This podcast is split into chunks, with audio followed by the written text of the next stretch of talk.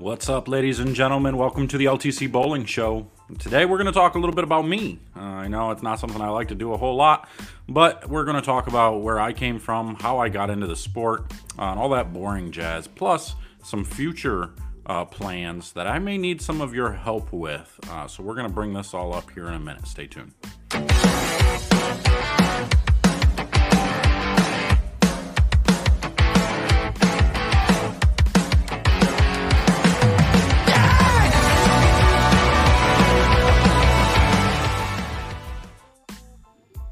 Welcome back. So today, I kind of want to talk a little bit about, um, you know, the dream, the, the, the dream of doing exactly what you feel like you're meant to do. And for me, it's always been involved with bowling. Uh, for everybody that's followed along, obviously, I've been doing the coaching thing, the bowling thing, everything above uh, for a long, long time now.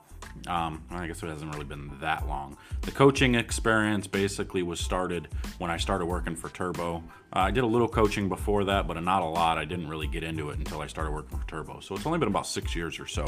Uh, and most people would say, "Well, wow, you you know that's, that's interesting. I would imagine you've been coaching for a lot longer." Well, to tell you the truth, I'm only 36. So um, most people that I actually coach are older than me, which some people may find weird. Um, and, and, we'll kind of get into the whole coaching conversation here in a minute.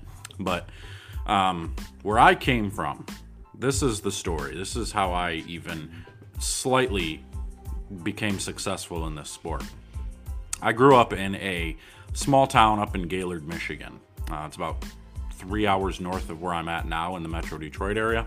And uh, I, played all the other sports. I played baseball, I played basketball, I played football. Uh, basketball was my passion at the time. I was really good at it, but um, I wasn't tall enough. I was, I mean, I'm 5'11. I wasn't even 5'5 in high school. So uh, I didn't have the opportunity really to do anything with that. I wasn't going to be the next Muggsy Bogues or anything like that, being the short guy out there.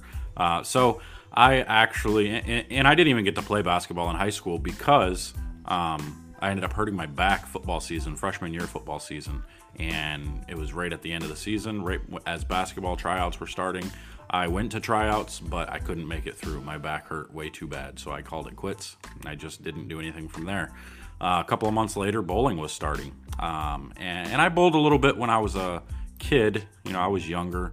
I got started about eight or nine years old. My stepdad at the time up in Gaylord, um, he was a bowler. Um, not the greatest bowler, but he liked to bowl, and you know I always saw his trophies and stuff around the house, and and I thought it was interesting. So I'd go to the bowling alley with him every once in a while, and you know I'd hang out underneath the chairs and watch bowling, and sometimes I'd fall asleep under there, kind of like a typical kid, you know. But uh, I'd watch it, and I kind of it, it, sparked my interest. So. Um, you know, finally he signed me up for a youth league, uh, and actually it was for a 4-H club. Is where I first started. I started bowling in a 4-H club, which I don't even know how that happened. I don't remember how it happened, but I just joined this club, and they went bowling every week, and so I went, and uh, I had this specific blue.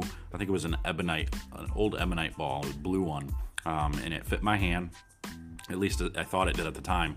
And I would go and I'd grab that ball every week at the bowling center, and I would bowl with it and I specifically remember one day uh, where I got better and I bowled my first 200 game and I felt like I was invincible. I felt like I could do nothing wrong. And uh, I, I, just, I kept at it from there. Uh, joined a youth league and, you know, kept bowling. Started, uh, I got my first uh, actual bowling ball, which was of my own, which would have been, uh, it was, it was actually my stepdad's at the time. It was a 16 pound black rhino. So one of the old original urethanes. Um, and I learned how to bowl with that, with a 16 pound ball when I was about 10 years old. So I, I kind of had to learn fast and I had to build some arm strength and muscle fast. And maybe that's the trick to gaining wrist strength and muscle is, you know, using a, a weight that's too heavy for you. I don't know. They say they, they recommend against that, of course, but uh, I'm not really sure how that would work. But anyway, so I, uh, I started using this black rhino and uh, I, I, was always throwing it on the, you know, even when I couldn't bowl, I'd go to the locker room and I'd grab it and I'd be, you know, t- we'd take alcohol to him at the time. And every single, you know, he bowled like two or three nights a week. I'd go to the bowling alley every single time with him and I would go into the locker and I would clean it. You know, even though I just cleaned it the night before and I didn't bowl at all, I'd take alcohol to it and clean it up, you know. And I was that, I was that nerd constantly hanging out in the pro shop and asking questions and doing all this stuff and and uh, I would be throwing the ball on the ground, trying to practice my release, trying to learn how to curve it. Uh, and that's the way I learned. You know, I was all self-taught through this whole thing uh, because my stepdad didn't curve it. He just pretty much threw it straight, uh, right up the tracker, right up 10, 11, 12, and he just threw it right at the pocket, and you know, he just tumbled it forward. He never curved it at all. Um, so he never taught me how to curve it. Um, I had to do it on my own. Uh, my stepbrother, you know, was uh, you know, he, he was kind of bowling a little bit and he could curve the heck out of it. He could do a lot with it. And it was pretty cool. So I watched him and kind of put two and two together and figured it out. Eventually, bowling in league, I started getting better and better and and uh, got through, you know, middle school. Uh, I kind of fell off a little bit. Didn't bowl a ton in middle school, um, but it was in high school when I finally decided, okay, well, I can't play basketball. Um, football hurt me, you know so at this time i have to figure out what i'm going to do. So i started uh, i played baseball in the springtime so i was going to do bowling in the wintertime. Um, so i tried out for the high school team and i, I made it right away. Uh, granted it wasn't very hard to make it because high school bowling wasn't huge back then. Um, but we we had you know seven or eight you know guys on the team. And uh, we, we we fielded a team and uh, I got better and better, and eventually I started getting new bowling balls. Uh, I remember specifically having a speed zone. I had a combat zone. You know, I was into the Brunswick balls. I was into the the danger zones. You know, those I was into those bowling balls at that time. Um, and I remember before that, you know, going into the pro shop, um, which was in a different area at this time, uh, and seeing like the old hammer nail, um, you know, and some of those old you know, early early 90s bowling balls that were still sitting on the rack or on the on the wall. Um, of course, in the early 90s, I was, you know, that's when I was, you know, in my teens. Um, but uh, so anyway, I uh, yeah started getting new bowling balls, started getting better at the game, um, practicing a little bit, and eventually I got to the point where I'm like, all right, well, I'm doing, I'm, I'm the highest league in the average, and, I'm the highest average in the league. Um, traveling around the high school, I was the highest average in high school and uh, most times. I, I, think there was uh, one kid, uh, Casey Snyder from Alpena, who I battled. I battled with all the time. Who we were, you know, constantly uh, back and forth. Um, and another kid from Alpena. I can't remember his name though. Um, but he's he's bowled some tour stops. Not Casey, the other kid. I don't remember the kid's name though. But he bowled some tour stops. I've seen him around here and there. Um, but anyway, so um, we uh, we battled in high school and, and, and we never made it to states or anything because we just weren't that good as a team. I personally wasn't very good at that time. I mean i was averaging like 210 or something 20 210 something like that which at that time was pretty good. Um, but it wasn't good enough. I didn't ever do anything good in, in regionals or districts or anything like that. And uh, so anyway, so at the end of high school, I finally decided, you know, I, I, got a passion for this thing. And the pro shop owner, he says, well, if you want to learn to be a bowler, then you should learn to run a pro shop. Um, so he hired me in to take over the pro shop up in Cheboygan, which was about a 45 minute drive up north uh, from from Gaylord, even up close to the the UP. And uh, I started running the pro shop up there for a little while, uh, and then I started deciding I'm going to start taking some you know, some college classes to get prepped and and uh, and do all that stuff.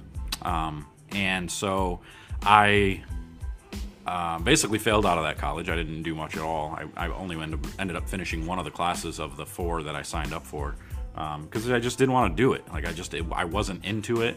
I didn't really decide that I wanted to go to college until I started researching college bowling. Once I figured that out, you know, I'm seeing these guys: Bill O'Neill, Rob Piershed, um, you know, Steve Novak, Anthony LaCaze. They're all you know over at you know SVSU, and I'm like, and they're the number one team in the nation, you know, battling with Wichita State uh, and Fresno State at the time, and I'm like, man, no, that looks like fun. I watched the TV show the years before, and I'm seeing these guys out there, and I'm always watching the PBA shows and trying to, you know, watch. You know, one of the big per, one of the big people that I watched the, go, growing up was Wes Malott. You know, his his release was one of the things that I really admired. I really liked the way he threw the ball. Him and Tommy Jones you know the guys that really hooked it. So that's kind of how i learned how to hook the ball is kind of watching some of these guys growing up.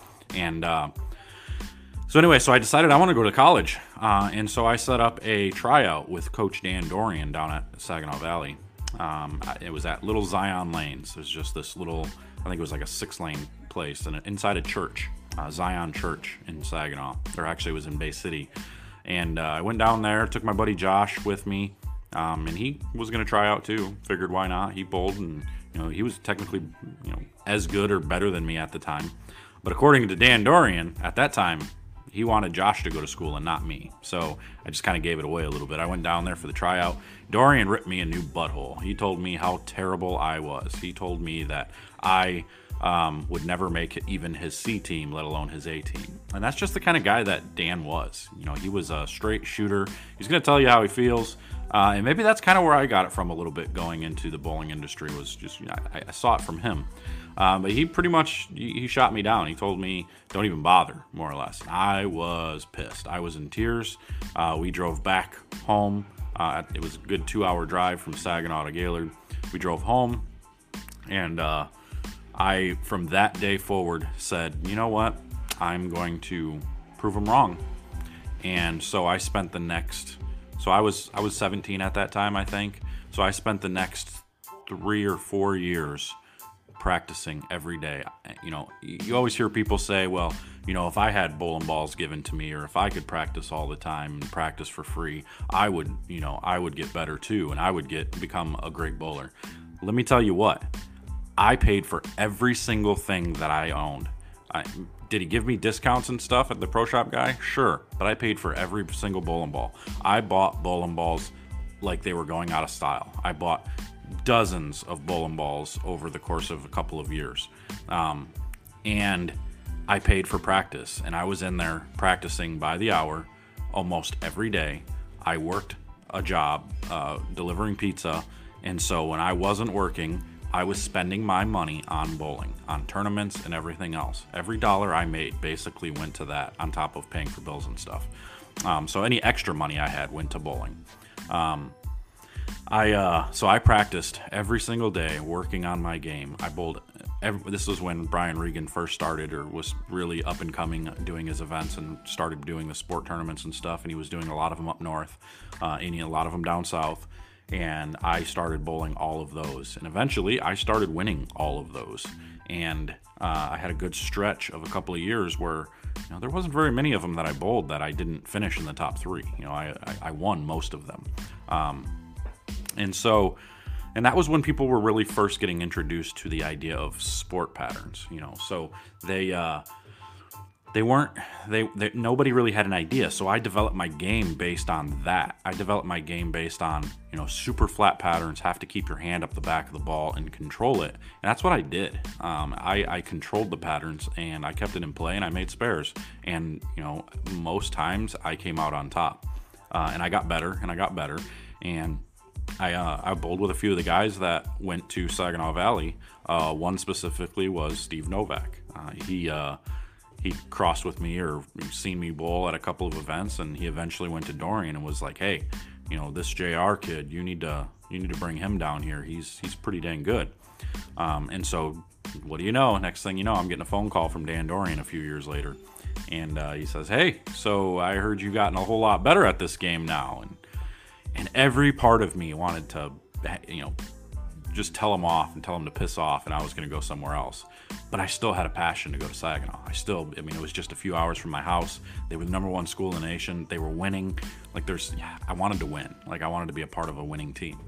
So I'm like, you know what?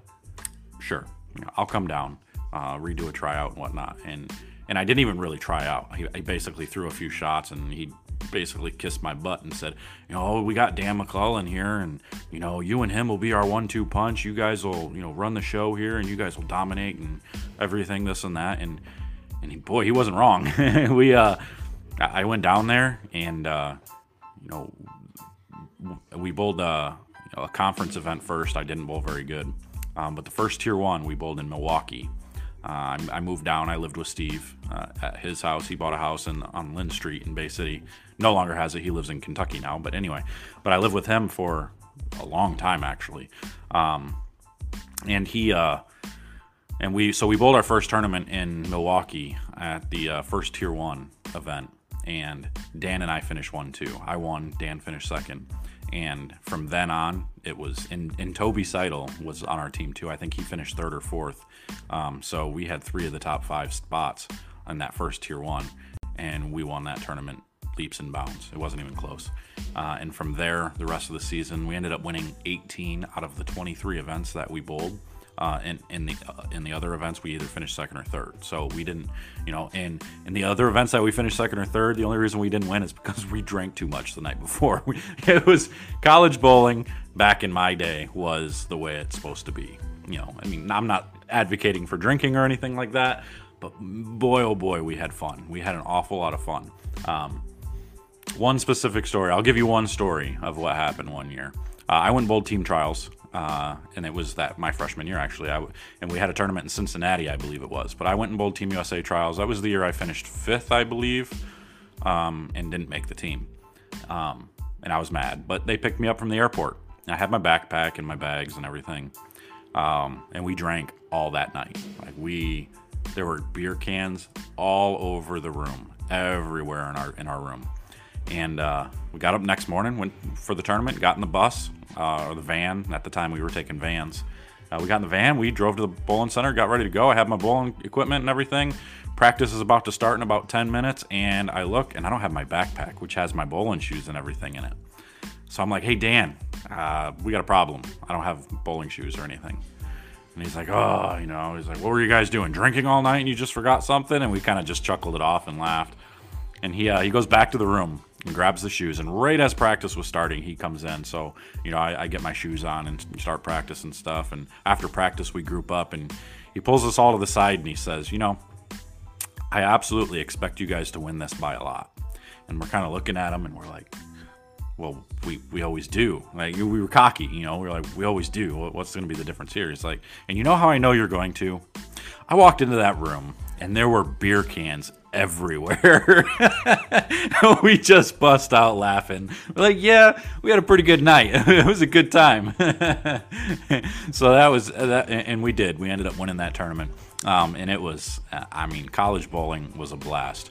Um, but basically, so from then on, uh, we dominated through there. That's when I eventually. Uh, that year, I made a dumb decision, but a smart decision. It was a good decision, but a bad decision at the same time. I chased a girl and met a girl named Tina who went to McKendree University at the time, uh, and she was.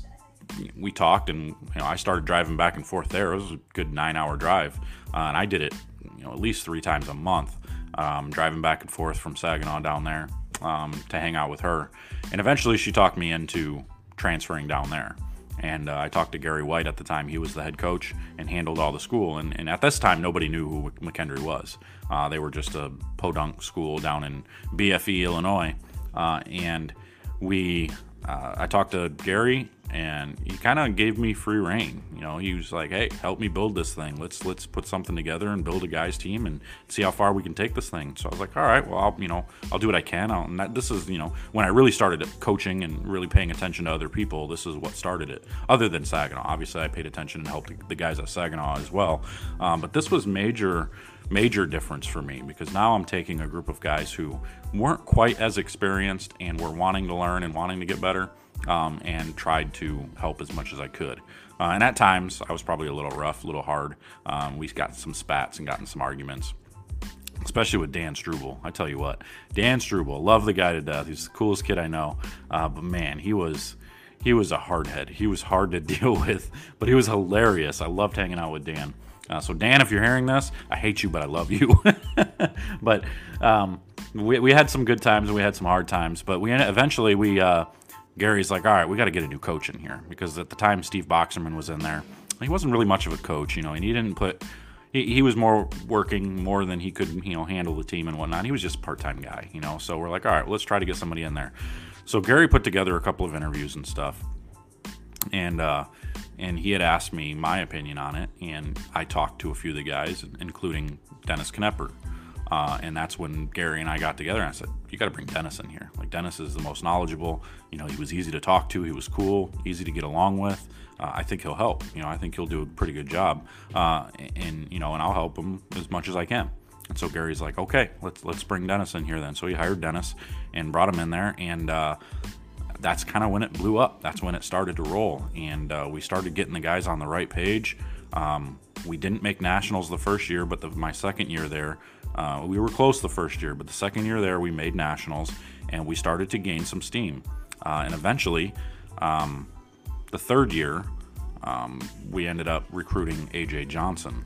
um, and he came down to practice with us. And you know, I talked to AJ a little bit when he was younger, and um, I'd like to think that I was, you know, one of the helping hands that ended up getting him to come down to McKendree uh, and, and, go to school there, which he did.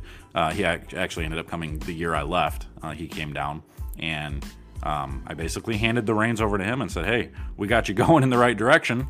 Now you take it the rest of the way. And they did. Dennis took that team uh, and built a national championship powerhouse down there. Um, and then they brought in Shannon and Bryan O'Keefe. And they uh, and they've obviously done some great things both with the women's and the men's team. Gary White did a good job with the women's team. Uh, he had them in the national championship match on TV in 2006 when I was at Saginaw Valley, um, which, by the way, that's how I met the girl. So, um, and so they did a good job down there, and they're still doing a good job. Shannon's doing a great job with the girls uh, and the guys down there. Dennis obviously doing always doing a good job with the guys. Guys have national championships under their belt. Uh, the girls obviously have national championships, both you know NAIA and NCAA because they're an NCAA school now. Um, so they've done a heck of a job down there. Um, and at that time, uh, I ended up leaving McKendree and started kind of chasing around the regionals and bowling a little bit more. Um, and ended up moving back to Saginaw. Um, and uh, at that time is when I met a kid, uh, Jordan Vanover, who was he had a pretty good reputation in the area. He owned a pro shop and stuff, and kind of helped me out a little bit uh, redid my fit and all that. That's when I started to see a little bit of success, um, bowling a lot of the regional stuff, and he backed me a little bit and paid for stuff, and we made some money in Regan's events and that. Um, and then there was one conversation I had with him, and this was prior to the year 2014. Uh, where he was basically telling me, and I don't even know where it came from, but he basically told me that I would never see success uh, at any level of the PBA uh, if I kept my swing the way it was because I had that loop at the top and it pissed me off. And I'm like, oh, who the hell is this kid? Like, this kid's awful himself, you know? And I'm thinking this because that's just the natural reaction. You're like, trying to defend yourself. You know, I didn't say anything to him. I'm just like, mm, I don't agree, but we'll see, you know, because nobody was going to work harder than me. I practiced, you know, the, the, what I went through to even get to the level that I was at before. Uh, it was it's like you don't have no idea how much work I put in to get to this level. You have no idea how much work I'm going to get put in to get myself on TV. You know, so um, that was just another kick in the butt. And eventually I did. Uh, probably the next year or the year, a year and a half out later. I think it was in 2013 is when we had this conversation. And uh, that next year, you know, he ended up going to work for Turbo. Um, that yeah, it was yeah in 2014 he went to go work for Turbo or whatever, maybe 14 or 15 I think, and uh, I ended up making TV show out there, making all kinds of cuts. And then the very next year after that is when I made a few more shows, um, and you know it was kind of great until I got the job offer at Turbo. Once I got the job offer at Turbo, um, that's when it was kind of like, and Jordan actually was the one that recommended me to Chris Sand. And uh, Chris Sand ended up hiring me, uh, and I worked there from 2016 until, you know, the end of, uh, middle of 2019. So three and a half years, uh, almost four years. And, uh, I mean, nobody really knows the story of why I left there. I don't think. Few people do, but nothing, nothing major. Just disagreement. Um, but anyway, but yeah. So I was, so I made those shows, did all that, and um, that's when I kind of gained the love of coaching and everything. Is when I was at Turbo, uh, and that's when I left there and started thinking like, you know what, I can do something more with this. And I made, while I was at Turbo, I made the YouTube channel, and I'm like, I just want to help bowlers. Like, there's got to be something I can do here where I can somehow help people to get them to be better bowlers. And I did. And I made that YouTube channel and it blew up pretty quick. Uh, within a month, I had enough subscribers to, you know, do, you know, to start the whole monetization and stuff and get to really spread out and start doing some things there. And uh, it got to about 10,000 subscribers within a few months. And I just kept doing those videos. And that's when the ultimatum came up either you get rid of the YouTube channel or you don't work here anymore. And I'm like, hmm, okay, see you later. So I, I seen the growth with YouTube, and I, I, knew what I could do with it. And obviously, you can see it's still growing. It's up to almost 43,000 subscribers now, um, and it, it's just it's it's been a it's been a, a blessing that people are willing to watch. And, and, and learn as much as they can. Um, and so that's when I started working, and I'm like, I'm going to take this avenue that I have. Obviously, I have a pretty good following with this, and I'm going to help another company. I'm going to give the opportunity to a couple of companies, and I'm going to and I'm going to say, look, I'm going to you know basically, I'm going to have you sponsor my channel and I'm going to promote your site and we're going to build this thing right. And that's when Bowler X came into play. And, you know, he's like, you know what? It's a good idea, but I got a better idea. I'm going to have you build our, our, our YouTube. All right, well, that's a good idea because now we're building two separate YouTube channels where I can do, you know, sometimes you see the same type of uh, stuff on both channels, but most times it's a lot of training on mine and then ball reviews and product reviews and a little bit of training on the Bowler X channel. Uh, and we've grown that channel from 2,000 subscribers to 18,000 subscribers in a year. Uh, so it's grown pretty quick as well. Um, so we're getting to do some good things there. So now the next step is a training center. Um, now I want to be able to take and use everything that I have to build uh, a private training center um, to where it can be specifically for, you know, uh, all the videos for all of the the research. Kind of like a, I, I don't want to say, I, I'm going to tell you, the CTD thing, creating the difference there, Mr. Ron Hickland. That was my idea. He stole it. no, I'm just kidding. I mean, it was. I mean, that we we've talked. Him and I both have talked back and forth, and I t- kind of told him, I'm like, look, I'm trying to build a training center. This is what I want to do. Uh, I want to be able to help as many people as I can, and obviously, you know, it's you know, it's a job. You know, it's it's it's it's it's my dream job basically, and that's what it was at Turbo. The problem with Turbo was it wasn't geared towards training. Like even though they call themselves a training center, uh, that's their last they don't really care too much about. I hate to say they don't care about it, but that's their last priority when it comes to the, that that company. It's more about their products. It's about selling their products. Um, so having somebody in there doing constant training wasn't their thing then, um, and now they have Andrew in there. I don't know how much training they're doing over there or how many lessons they're doing over there, but I know when I left, we were pretty packed. We were slammed in there, uh, and people were paying a pretty penny to go in there. So. Um, that's when I kind of gained the whole thing. Like, what if I actually had a building that was just like Turbo in a way, you know, but was a pro shop? It was a training center with some, you know, exercise facility and some other like meeting rooms and for clinics and classes and stuff. Uh, and, you know, where I could host you know parties and banquets and you know small things like that in there as well and do some other oddball things in there so it could have a, a, revenue stream outside of just training center and pro shop. You know so i built up this whole business proposal this plan this whole idea. Problem is i don't have the money to do it. So i'm trying to uh, i'm trying to develop the entire the whole entire thing saving money doing all that stuff uh, I could probably go take out a business loan or at least try to. I don't know how easy they are to come by right now, um, but I'm, t- I'm looking at you know probably sixty five thousand to get it done properly, and that's if I lease a space. That's not buying something. That's just leasing a building that's already there and then kind of building into it and and turning it into what I want to, and then eventually moving out into a space that we buy. Um, but trying to basically uh, get on board and kind of you know make a an LTC LTC bowling training center. And uh, now that's kind of where you guys come in. This is kind of where my idea is going on this is my ability to be able to to do as much training as I can. I mean, the amount of people I've had you know fly over to see me and stay multiple days to come train with me has been kind of mind blowing. Um, just being at Classic Lanes over there in Rochester Hills, like we've done. I've done quite a few lessons over there, uh, with the exception of COVID, obviously. But that's would have been nice if I had a training center during COVID. I could have still been doing, you know, technically they say I, I couldn't have, but you know, private facility like that, only having two people in the building, it wouldn't have been a problem. You know, it's not like it's open to the. It wouldn't have been open to the public. I would have kept it closed to the public, uh, except for by appointment. You know what I'm saying? So if I had a private facility like that, none of this matters. Like none of this stuff would matter.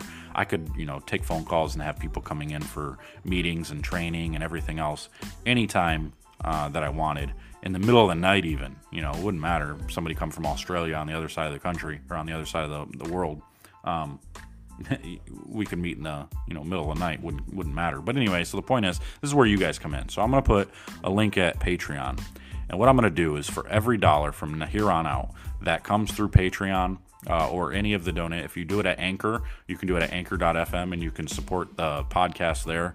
For every dollar that comes in through there it's going towards a training center. We're putting it into this training center. So basically, we're accepting donations to get this thing going, to get a training center going up in the Midwest, in the Northeast, Midwest. Uh, we're going to get this get this shindig started um, because we're going to put. You know, my idea would be to have four lanes in there, two on each side of the building, and then through the middle of it would be retail and meeting rooms and all that good jazz uh, to be able to host parties and all that stuff. But that's what we're gonna do. I'm gonna put the Patreon link up here. I know it still says lessons and stuff on there, but donate whatever you can. If you if you can get on there and you can, you know, basically sponsor uh, the page for whatever it is that you are willing to do. Uh, if you feel like this would be a good idea, something that would be great, anybody in the Metro Detroit area, probably a great idea. Uh, i am going to get some people involved to uh, to come help run the place too. Um, maybe I can even get Mason to get out of the whole diesel thing, or even maybe we'll build a, a, training center that has a garage in it, so that way he can do the mechanic work. And while you wait getting your mechanic stuff done, you can come inside and bowl. you know, so I don't know. We're gonna do some things, but I've got a business plan, and at least I've got the building set up um, how I would want it. I've done all the layouts, the blueprints, and everything how I would want to do it. Um, now I just need the finances to make it happen. So anybody that wants to help make this happen, or if you know a financial guy that wants to come in and come in on business with this thing, I would be more than happy to have a conversation with you uh, and and see if we can't strike a deal. But everybody else, you know, let's. Uh, I'm to start rolling some some donations into Patreon, some support in there, and we're to put it towards getting this training center built as quickly as possible. Um, but that's all I got for you today. Kind of want to just let you know what I'm planning, what how where I came from, uh, and everything that went on uh, through my life getting into bowling and how I've gotten to where I'm at. You know, so with the help of everybody here, um, hopefully we can build a training center and get all this to grow a little bit more um, and be able to help a lot more bowlers get that much better. So, um, as you know, there's not really a whole lot of money in, in YouTube and the monetization and all that. Um, podcasts don't make money unless there's sponsors there, you know, so um, it's all basically on support from you know the help of friends and people who want to see us be successful. So if you want to see me be, be successful and build this training center for you guys to get you guys to come up here, maybe I'll even make a deal. Maybe I'll make it to where anybody that donates in there, you know, you get a free day to come in there and do whatever you want, you know, practice and whatever else. You know, just show that you donated when you come in and you know you'll be able to do you know whatever you want in there practice for a little while and wander around whatever it may be you know, buy you a beer or something, buy you a soda, whatever it may be. So, anyway, I'm out of here, guys. We'll see you guys later. Take care for the next episode of uh, Life's Traction Control. I guess it would just be the LTC Bowling Show. Thanks.